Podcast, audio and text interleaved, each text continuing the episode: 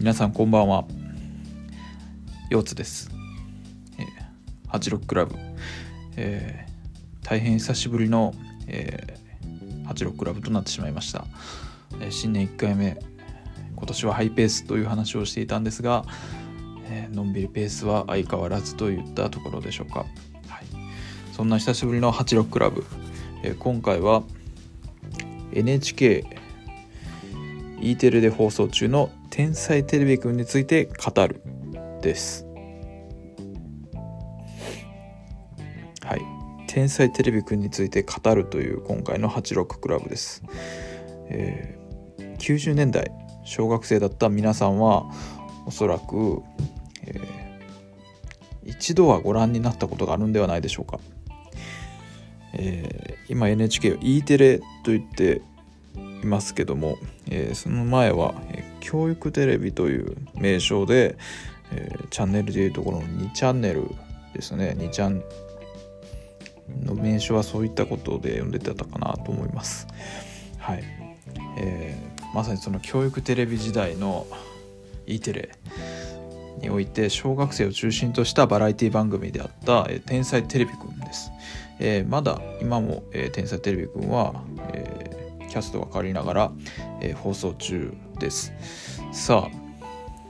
皆さんどうですか？天才テレビくんの中で、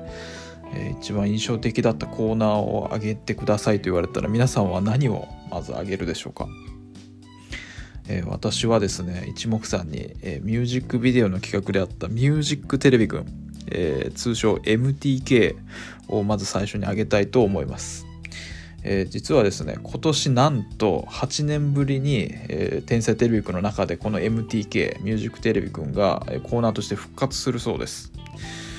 えー、まあそれまでちょっと16年間は MTK 行われてきた、まあ、人気コーナーだったわけなんですけどもまあ、えー、8年は、えー、行ってなかったそうです。で今年えー、なんとまあ復活ということで、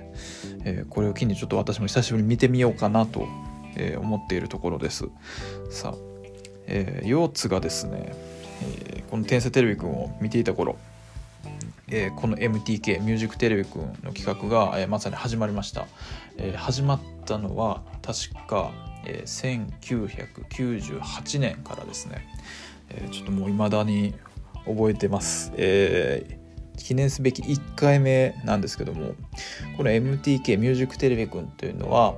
えー、まあそのテレビ戦士と呼ばれている小学生中学生を中心としたあの、まあ、タレントの方々が出演者なんですけどもその子たちが、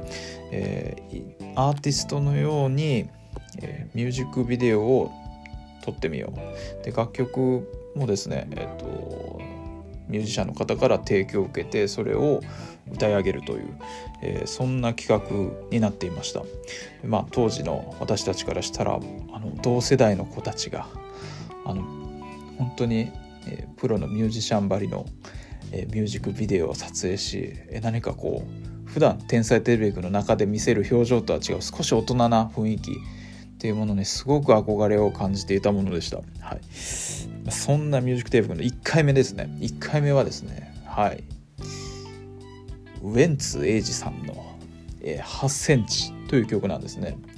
えー、これ、えー、スキップカウズさん、えー、の、まあ、原曲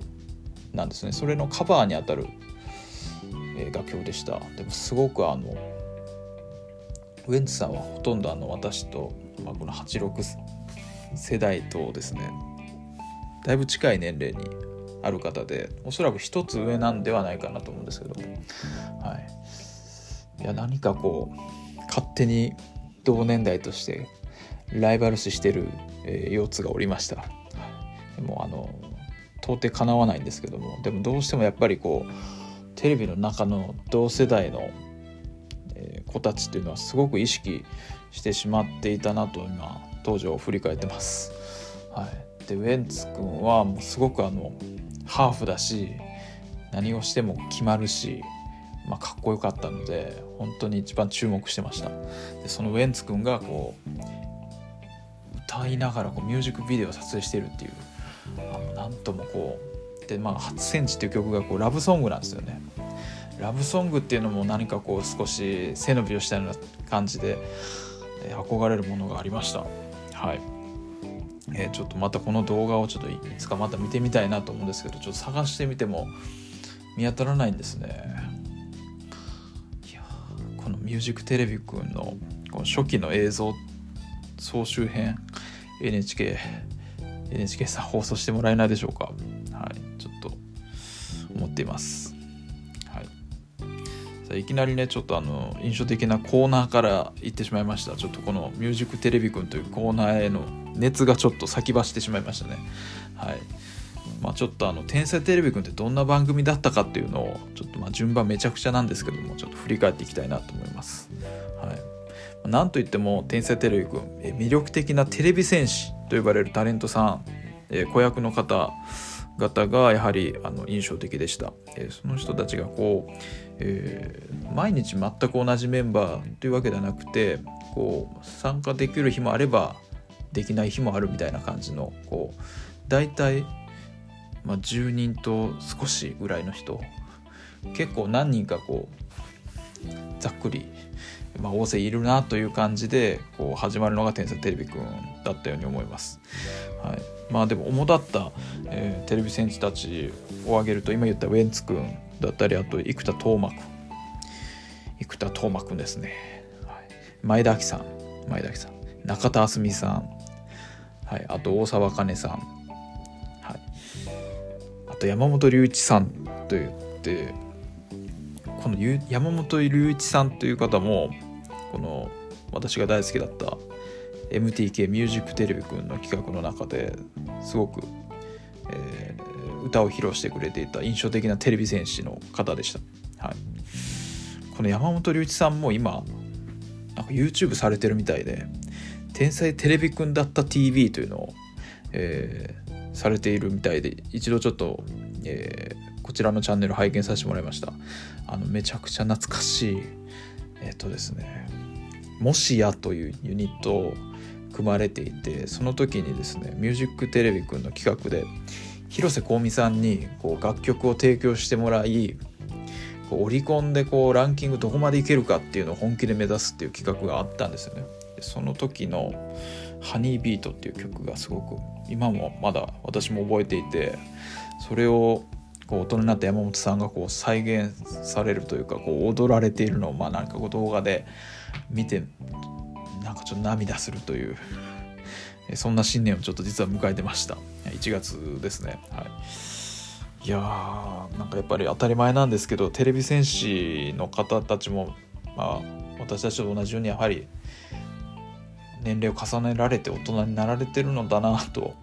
まあ、本当に当たり前なんですけども、えー、感じました。でも今こうやって YouTube というものの登場で、えー、こうして時間が経ってその後に触れることができるそのテレビ戦士のその後に触れられるっていうのはすごくあの嬉しい体験でした。はい、えー、山本さん、えー、これからも頑張ってください。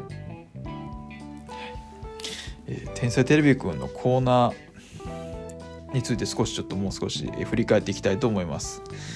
そのテレビ戦士たちの、繰り広げるバラエティーが、まあ、中心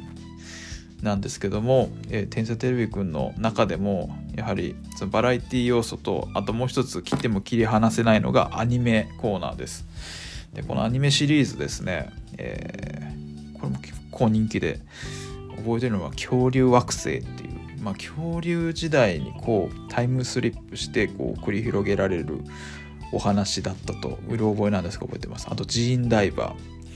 えナノセイバー、えアリス探偵局、えこれもすごく見てました。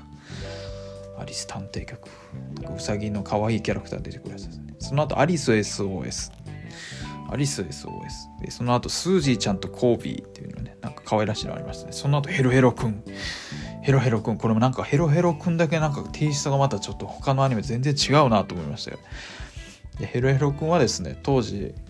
コミックボンボンで連載されていた逆漫画でもうすっごく、えー、ボンボンユーザーだった私はあのアニメ化を非常に喜んでおりました、はい、コミックボンボンですね。今はもう休館してありません、はい、ヘロヘロくんはい。あやなんかちょっと時間足りないですね。はい。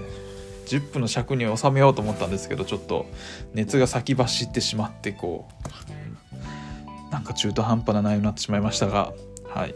もう少しちょっと話してみたいこともあったんですけども「まあ、天才テレビくん」えちょっとまた私も思い出してみようかな。また第2弾で放送できてるかなと思います。はい、えー、久しぶりの86クラブでした。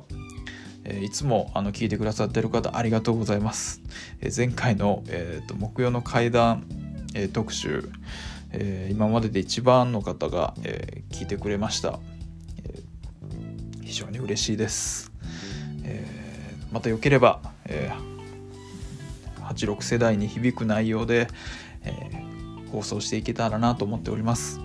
えまたどうぞ聞いてください。腰痛でした。